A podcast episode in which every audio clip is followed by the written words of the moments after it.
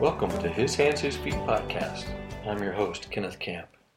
The purpose of this podcast is always to encourage and inspire you to live a life on mission. And normally I have a guest that I interview, or Danielle will join me on a conversation like we have done a couple of times. Uh, I enjoy those tremendously, and I've interviewed people that are involved with foster care and adoption to local ministry work like nonprofit and local ch- church ministry, and also a few foreign missionaries. And each one uh, inspires me and encourages me to live a life on mission. Again, I don't want to keep putting out these episodes to overwhelm you, and hopefully they're not. Hopefully you um, hear uh, the different interviews or things that I share or things that uh, Danielle and I talk about, and it inspires and encourages you, no matter what what you're doing or where you're working in. Wanted today just to share a few things about what's going on in my life, some things that um, kind of spurred some thoughts, and then also give you some updates on some things that are going on, uh, both with my book and then also some local things happening. And so today you get me, and I'm excited to uh, spend some time with you.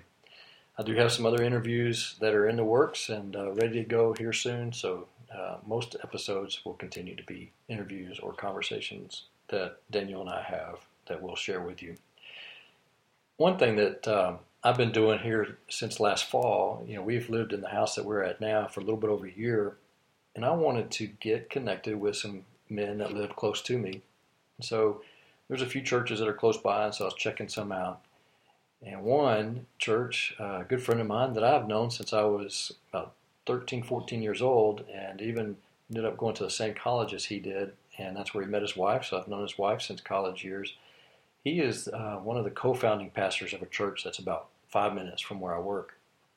Well, they have a group of guys that get together on Tuesday mornings before work, and so that was perfect, uh, perfect schedule, and also knowing him uh, was a benefit as well. So I've been plugging in with them for the last several months, and here since uh, January, we've been going through a video series based on the book Wild at Heart by John Eldredge, which that book's been out for several years now. In fact, it had a great impact on my life and the way that I think about things as a man uh, several years back. And so, if you've never read that book, I really encourage getting a copy of it and uh, and reading the book. It will challenge you in a good way.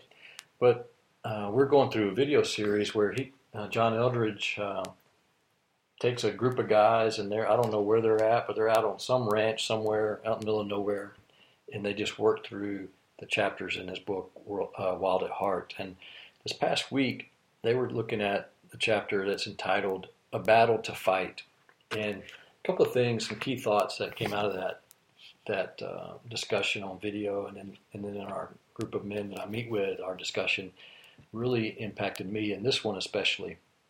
And it's this right here: a man must have a battle to fight, a great mission for his life that involves but also transcends home and family. And when I read that and heard that, and we, t- we were talking about that in our uh, small group of guys. It's about six of us that are normally there.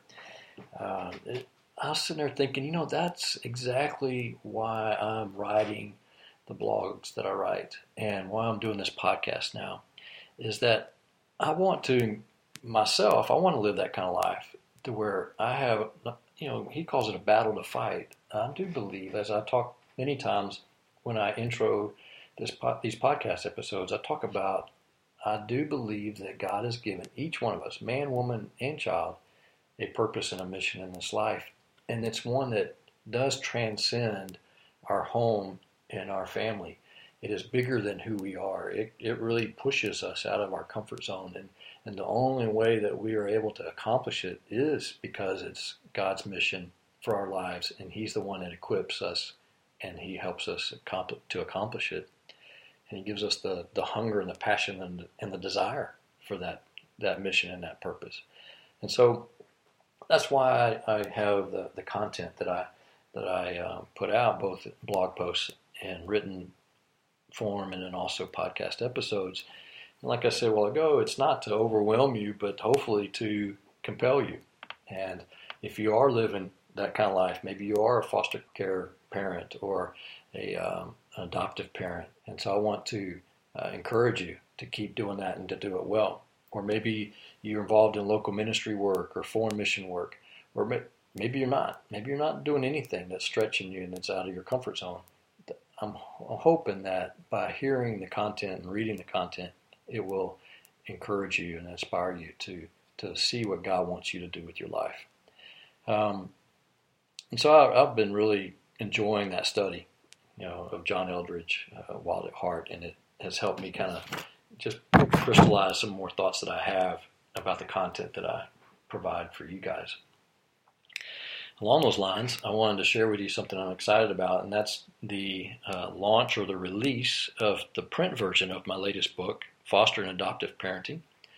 You know, the Kindle version came out back in uh, early November, and it's doing very well. And many of you, many people have left reviews on Amazon. I think right now there's about 25 reviews that really, really appreciate. And I want to ask you a favor if you have read my book, if you would not mind just go into Amazon, type in foster and adoptive parenting, and it'll take you right to the page of, of, for my book. And then on there, you can leave a review and just leave an honest, helpful review, and that would be fantastic. That is one of the biggest ways that you can help get the word out about the book. And along with just sharing it with your friends, whether that's social media or word of mouth, I appreciate that greatly. But if you are one who would like to have a hard copy, a print version in your hand or to give away to someone, well, that's being launched or released. I keep saying launch, but it's really released on February 26th on Amazon.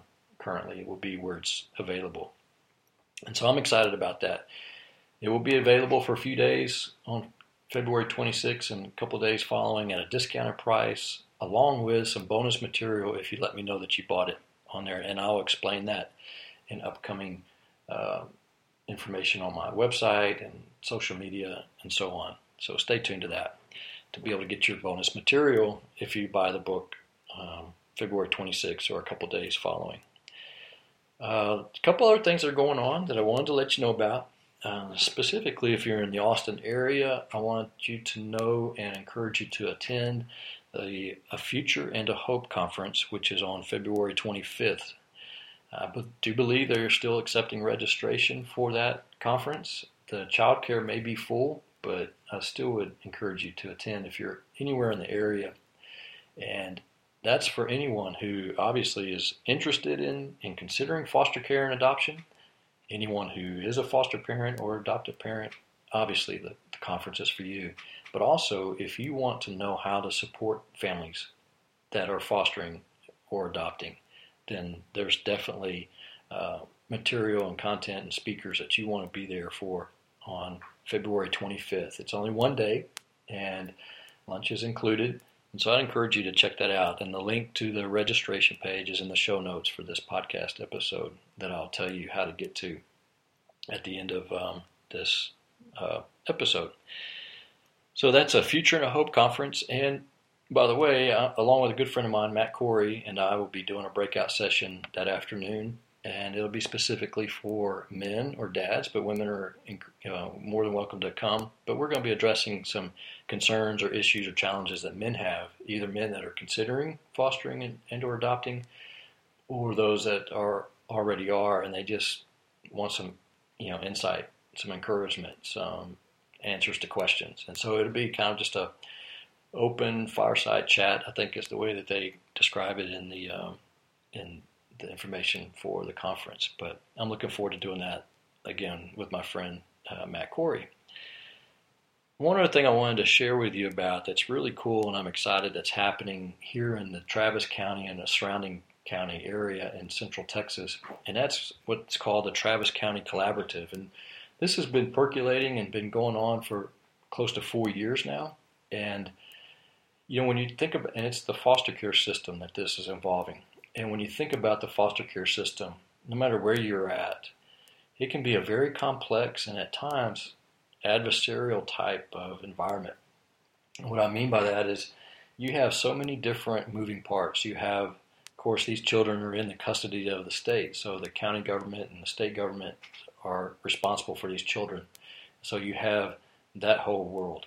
Then you have um, caseworkers that are coming from placing agencies to child protective services to even um, others that are involved, maybe uh, a, a court appointed uh, attorneys, and also CASAs, which is court appointed special advocates, can be involved.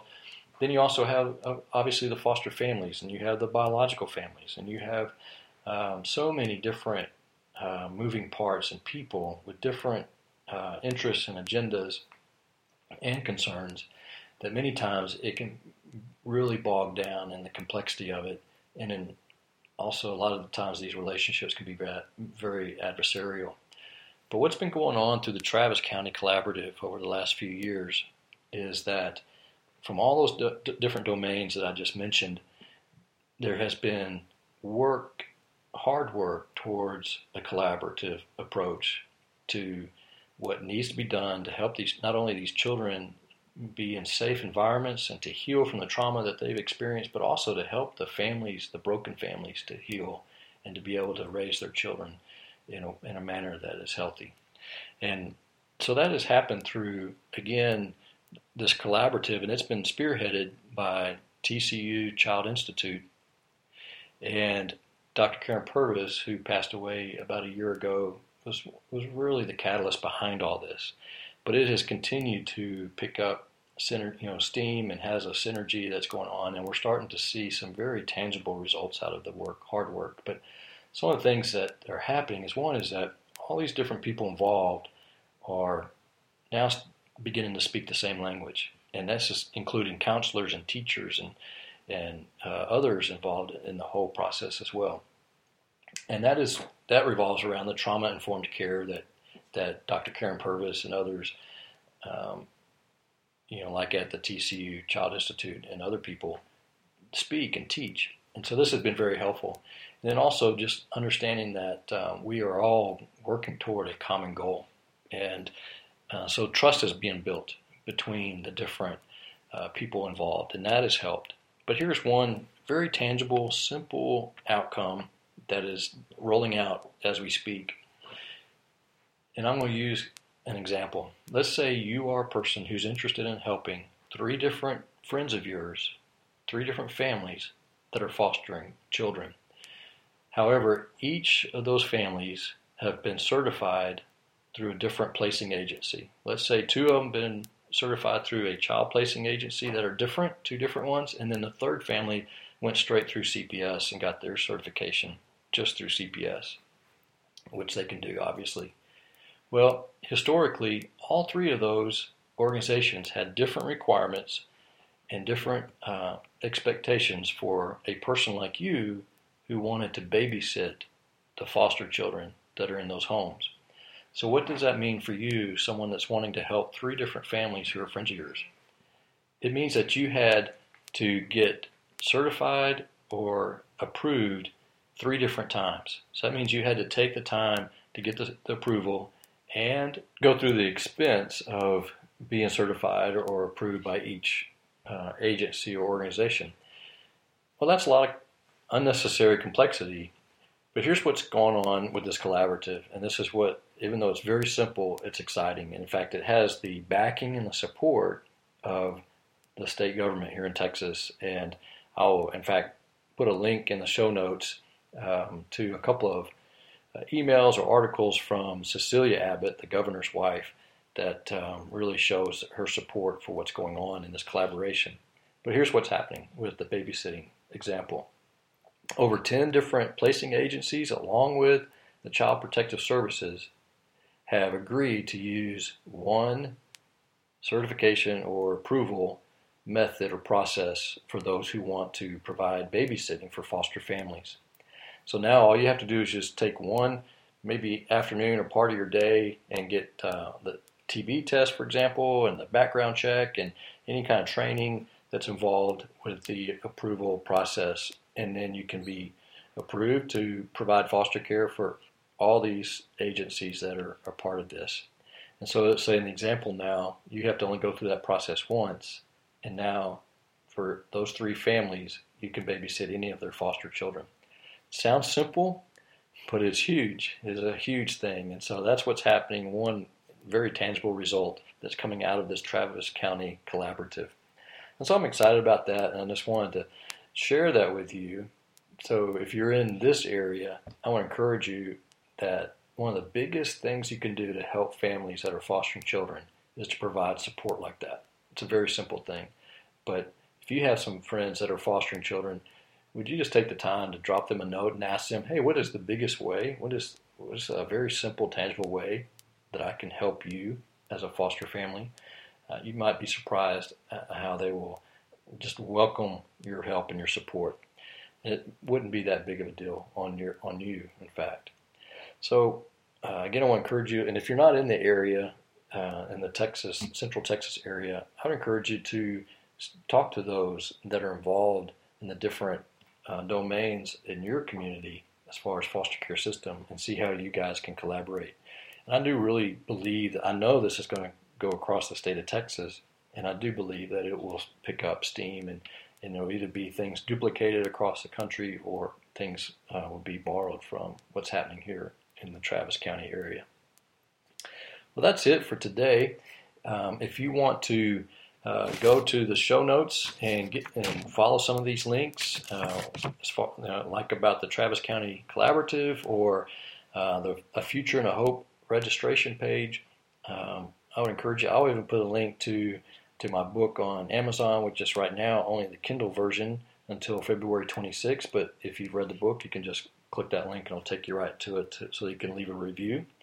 Um, all that will be in the show notes for this episode. And just go to kennethacamp.com slash episode 16.